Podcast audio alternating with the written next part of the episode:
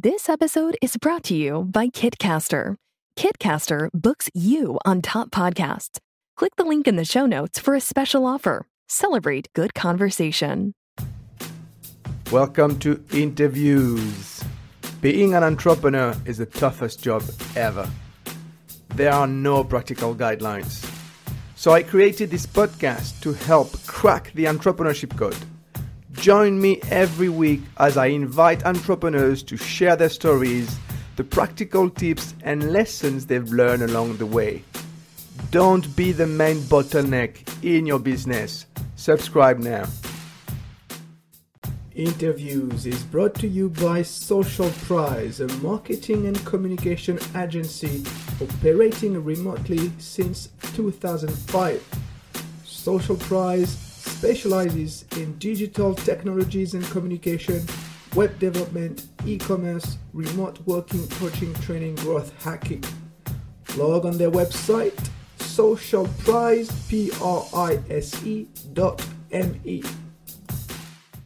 Hi, thank you for joining. My guest today is Kara Goldin, the founder and CEO of Hint, based in the USA. Hint is best known for its award winning Hint Water, the leading American unsweetened flavored water. Kara was named EY Entrepreneur of the Year 2017 Northern California and one of InStyle's 2019 Badass 50. One year ago, Kara published her first book titled Undaunted Overcoming Doubts and Doubters, where she shares real stories about her own fears and doubts, the challenges she encountered, and what she did to overcome them to eventually build a business and a life she loves. Hello, Kara. Thank you very oh. much for joining me today. Hello, thank you. I'm very happy to be here. If I am not mistaken, you call yourself an accidental entrepreneur. Is that right? I I do. I so do. Tell us about your journey bringing you to this accident.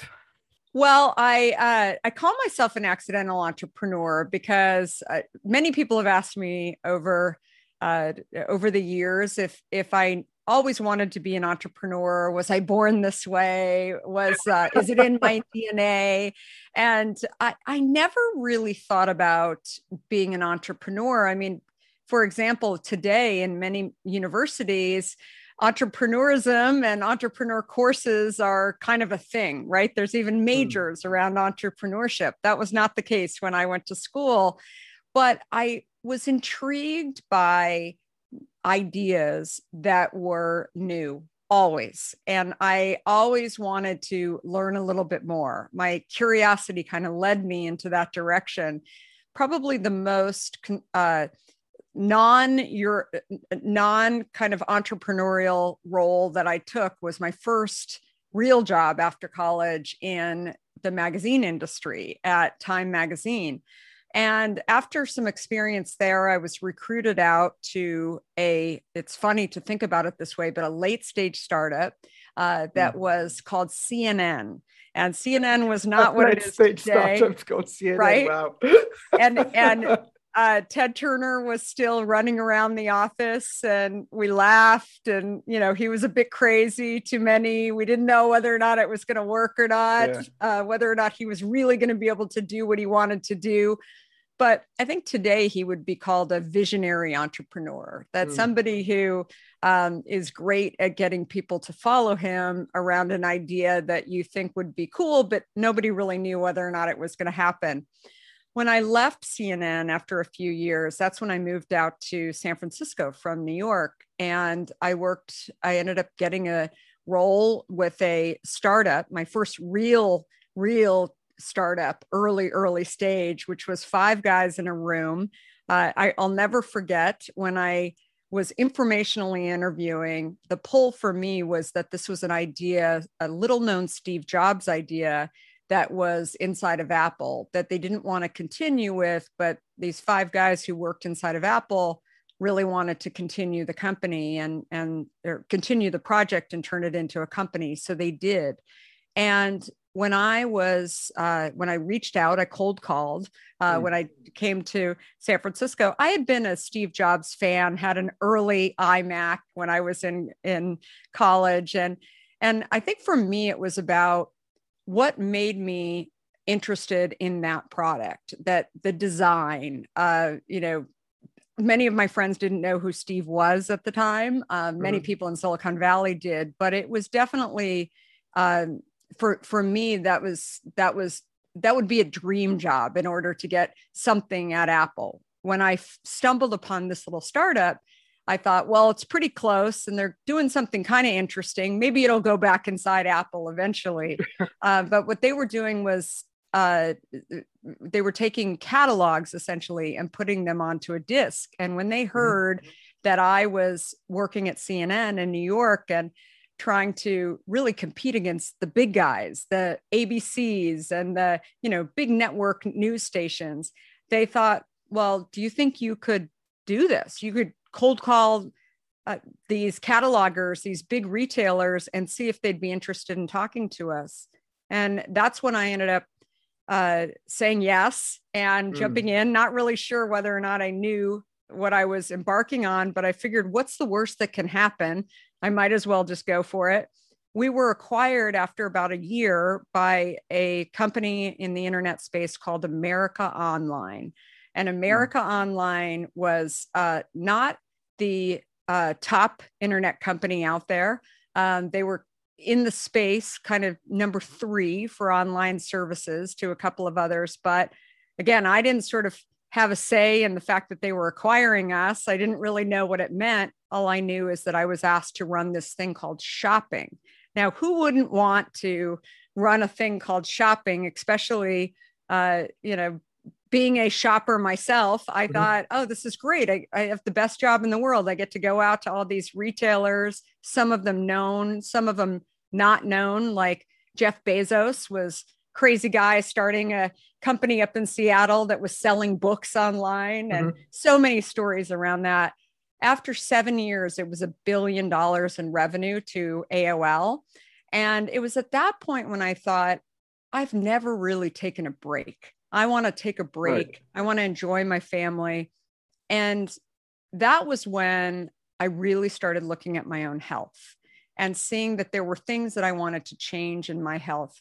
I had a terrible stomach that I never equated to anything other than uh, that's just the way things are.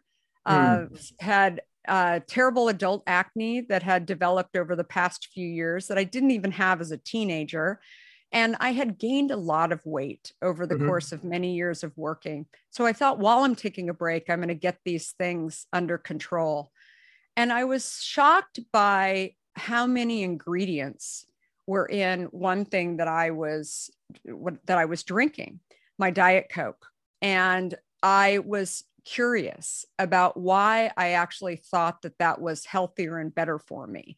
That it was at the time, they hadn't perfected zero calories, but it was 10 calories, had a lot of ingredients that if it was a food item, I probably would have stopped eating it. But because right. it was drink and because it said the word diet, I was tricked and I was fooled. I remember one day thinking, I don't think I'm the only one that's fooled by mm. this drink, that there are a lot of people globally who think that the word diet equates to health. And if I maybe I should just stop drinking it and see what will happen. So, two and a half weeks later, I went through essentially a detox hmm. and mm. 24 pounds lost after In two and a half weeks. weeks and just by stopping to diet coke wow crazy and i found like my cravings for uh, i used to crave in the late afternoon i would crave a diet coke but i would also crave uh, something sweet like i love mm. to chew gum or uh, candy. I mean today i really can't even touch gum anymore. It's just it's amazing how my brain had really been triggered and fooled by yeah. you know this the, the spike and essentially an insulin spike which again i had never focused in on. So that was when i really started to believe that i had made the shift in my life that many people didn't hadn't really thought about here i was a smart tech executive who was smart in so many other ways, but just hadn't focused on this issue that I mm-hmm. had. And when I did, I figured it out. And that's when I really started looking at all the money consumers pay to shop at the right stores and they look at labels. Uh, you know, today we look at organic versus non organic, uh, you know, calories, all of these things. And I thought, what I really need is a way to drink water, to make water not so boring. And so I started mm. slicing up fruit in my kitchen, not thinking that that would become a company. Uh, maybe that would be something that I would just continue drinking in my own kitchen. And then when I went to the grocery store that day, I remember thinking it'd be so much easier if there was a ready made product similar to my Diet Coke that I could just purchase rather than buying all the fruit, making sure there's no pesticide, you know, all of the process that I was going through that just took time and energy.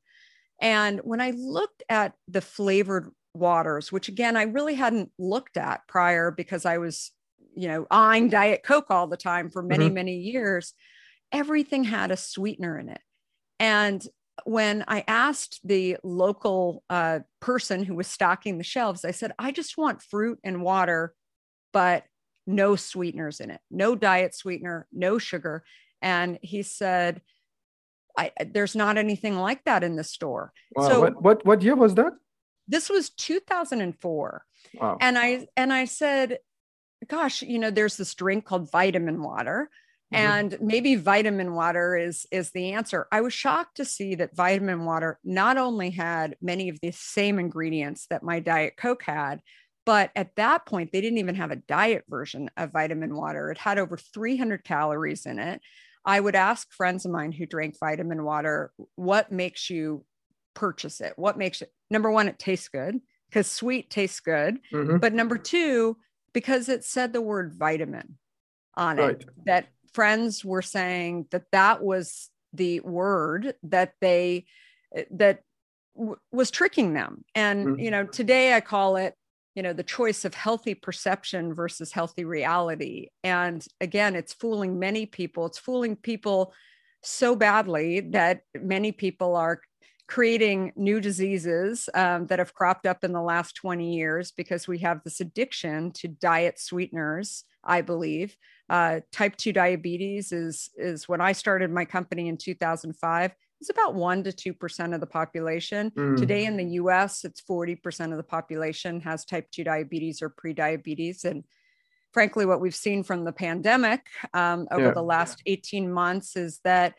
you know people with these compromised you know systems and very often type 2 diabetes are the ones that have a really big challenge fighting this virus off. So it's something that I saw so clearly 16 years ago that mm. as I was really digging in a little bit further, um, I didn't have beverage experience. I definitely had work experience, but a totally different industry. I was curious and I loved what I was jumping into. I I remember telling a friend that I had developed my own uh, fruit water in my kitchen with no sweeteners in it, and I was going to try and get it on the shelf uh, at my local stores. And a friend said to me, "This is a friend who's in tech," said. Uh, you have no experience. How are you going to do this? And I said, Well, I'm, I'm going to go to the store and I'm just going to ask questions. And I remember laughing the entire time while I was sharing mm-hmm. this with a friend because I thought, what's the worst that can happen? I mean, I haven't done anything in the in the beverage industry anyway. No one knows me, right? I mean, I can just go and be foolish, right? Yeah. And see what will happen. And if nothing else, maybe I'll be a great guest at a dinner party that I can talk about something I did that I'm, you know, holding my head over I didn't know whether or not it was going to be successful, but I thought if it was successful, if I could change health, if I could be a consumer advocate that really helps people to get closer to drinking plain water, when I believe that so many people had this addiction to sweet, like I did, that aren't even aware of it, that that would be a really fulfilling situation for me that it it was it, and so many people have said again, you worked for these incredible entrepreneurs, uh, directly or indirectly. Ted Turner, um, you know, Steve Jobs, Steve Case, all of these people. Didn't you know that you were eventually going to start your own thing? And the answer is no. Mm-hmm. I am an accidental entrepreneur. But when I saw a problem in front of me that I believed I had a solution for, I think having those experiences gave me the courage mm. and recognizing that they were just very normal people that yeah. were willing to take a chance and they didn't know whether or not any of their ideas were really going to become reality but without trying without getting up every single day and making a little bit more progress none of it would have come true so i feel very lucky and fortunate to have mm-hmm. been able to see that uh, but I think that, and, and in many ways, it demystified sort of, you know, what other entrepreneurs go through that, that, you know, they, they fear it, right? They think yeah. I can't start a company. I can't jump from one industry to another. Um, but I think more than anything, it's, it's up to you. It starts and ends with you. If you believe you can't, then you can't. And uh, frankly, that's, that is, uh, you know what I've seen over and over again. Yeah, I mean, I'm gonna go a little bit further than you. I've been doing this for since February last year, 2020. I've been talking to maybe so far 100 entrepreneurs. I think entrepreneurship is a calling. You have it or you don't. Uh huh. You agree? I I do agree. Uh, but I but I think that that calling can come much later. Yes. Indeed. Right.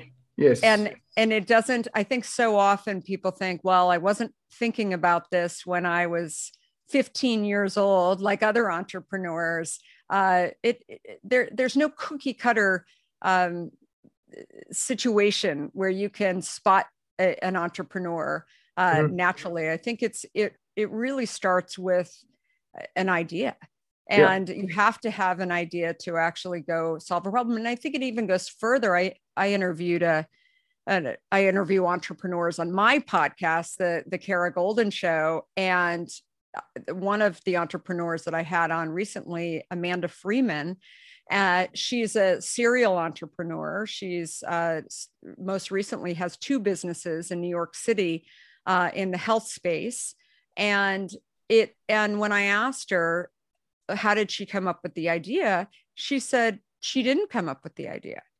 she had visited I mean, uh, uh, right? Uh, and this is this is true entrepreneurship. She had visited Los Angeles and had seen her most recent project, Stretched, which uh, basically stretches people. Mm-hmm. And uh, after you know a massage and or excuse me, after a workout, what's better than to be stretched? And she thought if you have a personal trainer, I mean, it's just the best, right? To be able to have somebody do that. But to actually have somebody do that, sometimes you're just not in the mood for a massage. You actually mm-hmm. just need somebody to stretch you. And she asked this uh, th- this business in Los Angeles. She said you should come to New York City. She asked multiple times, and they said no. We're really happy just having one location in Los Angeles. And so she started her own stretch. And now I believe she has six locations in New York City. Hmm. Um, and so she said, I would rather learn from other entrepreneurs and small businesses that have chosen not to expand because it is a choice.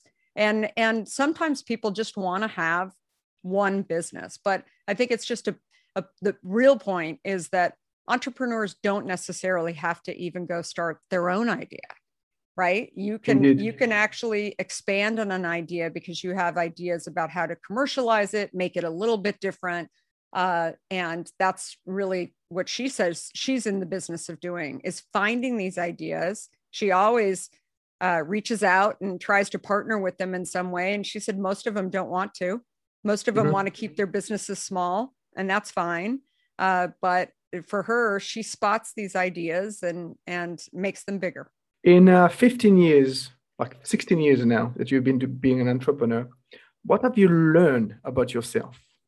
Somebody was asking me this question yesterday. What, what was kind of the thing that I reflect on um, that is that is so key uh, in in learning about myself. I think working in another industry, and again, I was just going, going, going, going, going, and building, building, building. I knew I was a builder, mm. and so I I knew I was I had this great idea, and I wanted to go and expand it. And I had an idea. I didn't have all 20 steps, but I had about five. And I thought I'll start, maybe I'll quit after those five because it's just not going to work and I won't see progress. And then I had to add some more steps along the way. But I still believed that I had to hire people who had mm. experience. And I think that that just goes back to confidence in yourself. And as I always say, I'm, I'm frequently saying it to my team members as well that it's that none of this is brain surgery, right? Mm. It takes resilience, it takes dedication, it takes uh, the ability to to uh, get exhausted and get back up again, right? It you have to be able to um, you have to be able to you know hear the word no and and keep getting back up again.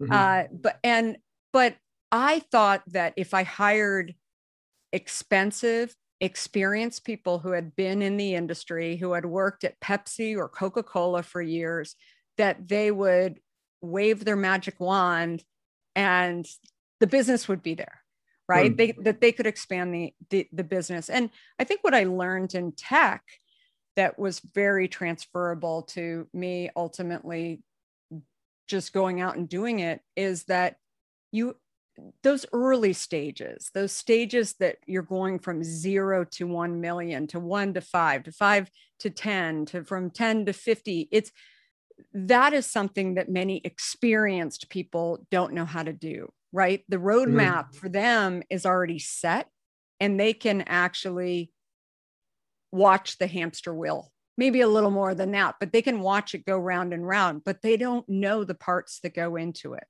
And so I think that tech is excellent at going and writing the roadmap and expanding the roadmap and even when i hear the word the the words that's impossible everyone i worked with it in tech we would sit there very late at night thinking about things and we would walk away and say wouldn't it be great right the dreamer if this was this but no one ever said that's impossible Mm-hmm. It just wasn't in the language. It was just, we haven't figured it out yet.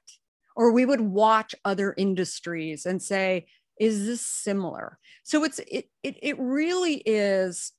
I had the ability to be a problem solver. I had the ability and the stamina to be able to sit in a room and think when I knew that the puzzle wasn't going to be solved uh, and not get too frustrated that you that you ultimately are going to give up but i instead just thought that someone was going to come in and solve the problem and that i think is is probably the thing that i've learned most about myself is that it may take me longer to go and and figure something out but there's very little i can't figure out. There's very little i can't learn if i actually dedicate time and thought to it. That's very entrepreneurial.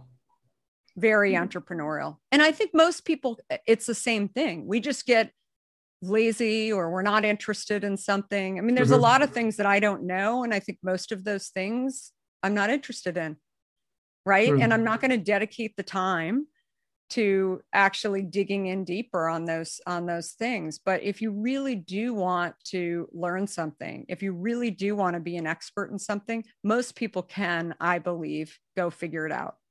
I agree. So your book um, you, I, I repeat the title undaunted overcoming doubts and doubters why did you write it so the book started really as as my journal uh, mm. over the years, about six years ago, I was doing a lot of public speaking. I'd been asked for years to come and share uh, my story of starting Hint, uh, not only because Hint has grown significantly, but uh, more than in the early days, it was about how crazy I was that I had left a you know great tech role that I was very uh, recruitable in in tech, uh, but that I had chosen to go and start a beverage. I mean, it, it sounded so crazy. So, you know, in the early days of Hint, if you look up, such a simple beverage, by the way. right. Such a simple beverage. And, but so many people would say to me, you know, like I gotta, I gotta talk to you. So I, I had an amazing press in the beginning. I've shared this with entrepreneurs because I think people just thought it was so outlandish that I would give up jobs at Google and mm. I would just to go start my own water with fruit in it. And and again for me it was it was really the the purpose that drove me, the the dream of being able to change health for others and and being a consumer advocate that I that really drove me more than anything. So through all of those speaking uh, things that I was doing, uh, I started writing notes down mm. because people would ask me questions at a lot of these, you know, speaking engagements or even these interviews, and how I got through things, or, you know, as we talked about before, did I always think about being an entrepreneur? And I think more than anything, I really just started to think about how much the stories that I had eh, that I had told in the past or the journey I had been through that if I could actually write all of those things down and publish those out to other people, then maybe it could actually help a lot more people that maybe weren't sitting in an audience or maybe didn't listen to a podcast. Mm. And it, it's funny. I, I remember a few years ago, I reached out to a friend of mine who's published a few books, and I said, What do you think is the best way to get my notes out? Uh, is there some place that I could reach out to to bind my notes? And so that a lot of entrepreneurs or would be entrepreneurs could be hopefully inspired by my story. And she said, You mean write a book? And I said, No, I said, I'm an I'm a CEO of a company. There's no way I could find time to do that. And when I passed my notes over to her, she said, You have at least one book, mm. probably two books in mm. here. And more than anything, you need an editor because nobody's gonna read 600 pages or most people won't read 600 pages. So you need to you know whittle down to a couple hundred pages. Uh, but you know i think the the book the the most satisfying thing about the book for me was it came out i knew it was going to be a great book for entrepreneurs and and potentially people who thought about being entrepreneurs maybe college university students.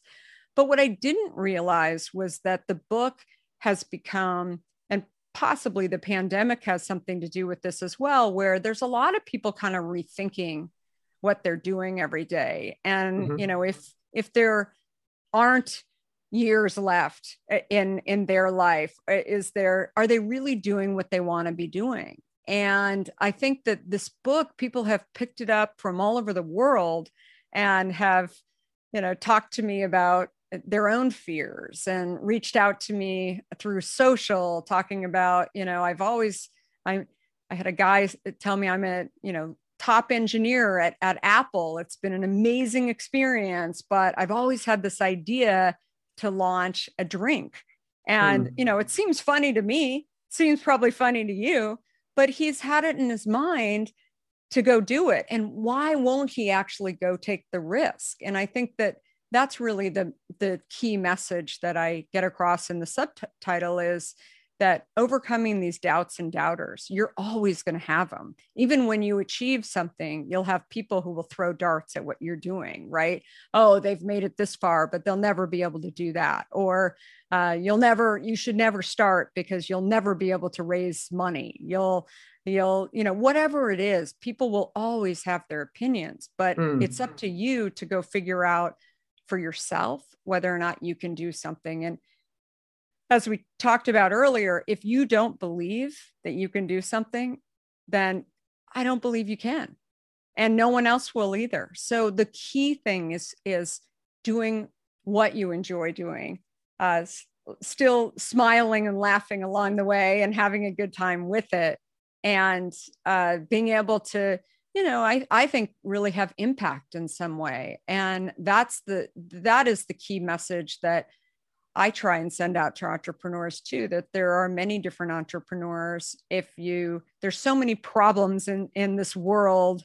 I believe that there are many smart people out there that that should actually if they have an idea to solve some kind of issue my issue was around sweeteners uh, that will better society in some way then go do it.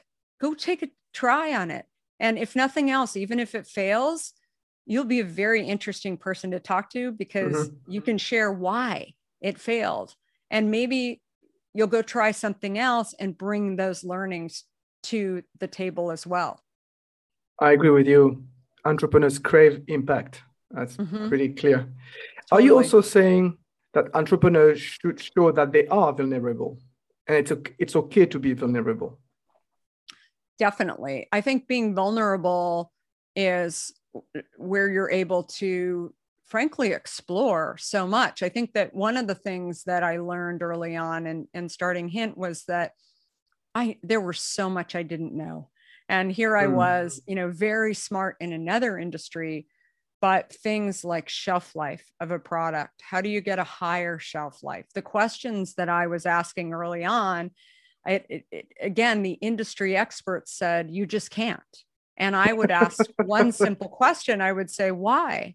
Exactly. And I think because I was coming from a different industry, and maybe I smiled and said it in the right way. I don't know, but I would say, why? And many people said, you just can't. But other people said, you know, I just don't know. I'm not sure. But I just, I just work at the plant and and this is what I do every single day.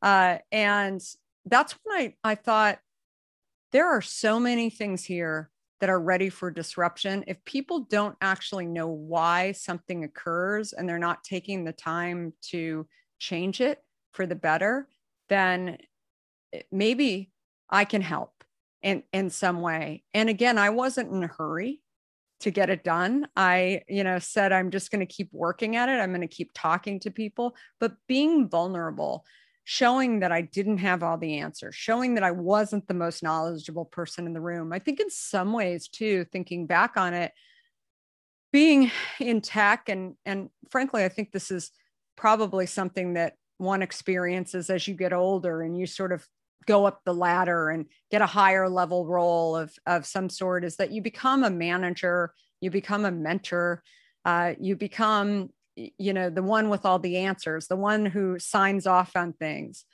But i wanted to be a student again. I wanted to go into an industry where i was not the most knowledgeable person in mm-hmm. the room.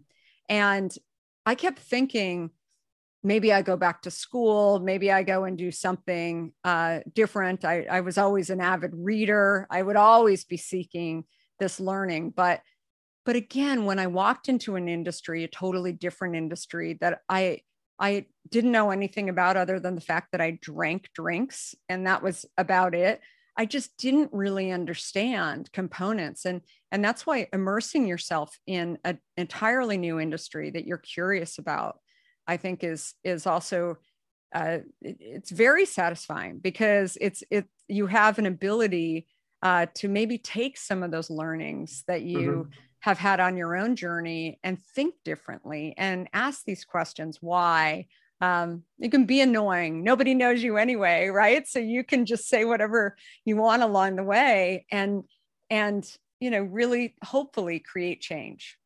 I i remember every time you know i've been i've had mentors in my life i've always enjoyed the moment where i feel stupid i'm like Ah, yes. but a lot of people that. fear that. A yeah. lot of people want to be, you know, the know-it-all. When you're eh, right, when you are eh, it, it's such an interesting dynamic, right? Where people feel like the older they get, uh, they shouldn't ask questions. Mm. right? They maybe they're the quietest person in the room and you know they daydream while these questions are are coming up. I just think that it's just a huge opportunity to go learn something even if i wasn't starting a beverage company. I mean probably my most interesting friends and many of them are not in the beverage industry they'll ask me all kinds of questions. They're like this is probably a stupid question but and you know it's it that to me just says there's that spark of curiosity in there that people want to know why. It doesn't mm-hmm. mean that it's, it doesn't mean that you're uh, going to go start a company around a beverage, but I think people are just curious and they're curious and they should be curious and you should feed your curiosity as humans. I, I, I think somewhere along the way, we just, we look for the quick answer and then we stop versus actually digging in deeper to understand it from our own perspective and that is the that is what i learned by just switching industries. And I, I i think it's something that i've given a lot of thought about too that even our education systems i mean we we ask students to go and pick one major. And what i say when i'm on university campuses is how many most of my friends are not doing what they thought they were going to be doing when they went to college it was a great opportunity to go learn something new and maybe master something new in some ways but continue expanding continue listening to podcasts reading going and starting a company or being curious and asking questions because that's what we need to do in order to keep mm. our brain going and, turn, and, and really keep our kind of mental health, I think, going too, where we're always learning something and we don't get bored, we don't get static. Um, you know, that I think the most unhappy people today that I see are ones that have lost their curiosity, who aren't looking to learn new things. And it's really sad. But I often ask people to, you know, kind of lead a life when they aren't feeling so great of you know learning every single day getting up and thinking about one thing that you can learn. And it's amazing just by asking questions and being vulnerable what you can actually learn in a day. So here's a question for you. Uh, what are you the most proud of? I think figuring out what makes me go and what makes mm. me happy. When I look around and I see so many people who are not engaged, who are searching, I think for for me, just living a life of always uh, kind of upping the bar and upping, you know, what what we're doing, always thinking that, you know, people say, what's next? You know, for hint. And I, I, said, we're, we're still building. I mean, we just, we continue to build. I mean, we're a few hundred million in sales and US sales. We're the largest non-alcoholic beverage in the US today that doesn't have a relationship with big soda companies. Mm. Um, but it's, uh, you know, there's just so much still to do. So I know that about myself, that I'm okay with continuing to build a puzzle.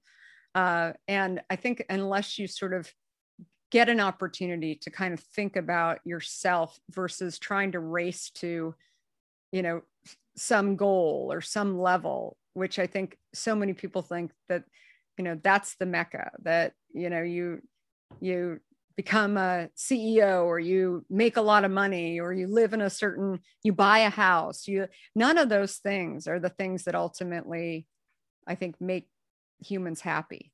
It's really the things it's figuring out how do you keep learning and how do you keep engaging and how do you um, you know really satisfy uh, your brain and make sure that that you're doing what it was meant to do? I concur 100% my podcast is called interviews cracking the entrepreneurship code. So have you cracked the code? I've cracked it uh, but I'm I'm willing to make more cracks. How about that? okay. Last question: How can people follow you? All over social at Kara Goldin with an I, and hopefully you'll uh, pick up a copy of the book. It's all over Amazon, all over the world, also on Audible. And uh, it's called Undaunted Overcoming Doubts and Doubters, and hope to hear from you. So, thank you so much for having me. Well, thank you very much for being a guest. And thank you all for listening. Follow me on LinkedIn and Instagram for extra tips and knowledge about entrepreneurship. See you next time. Bye bye.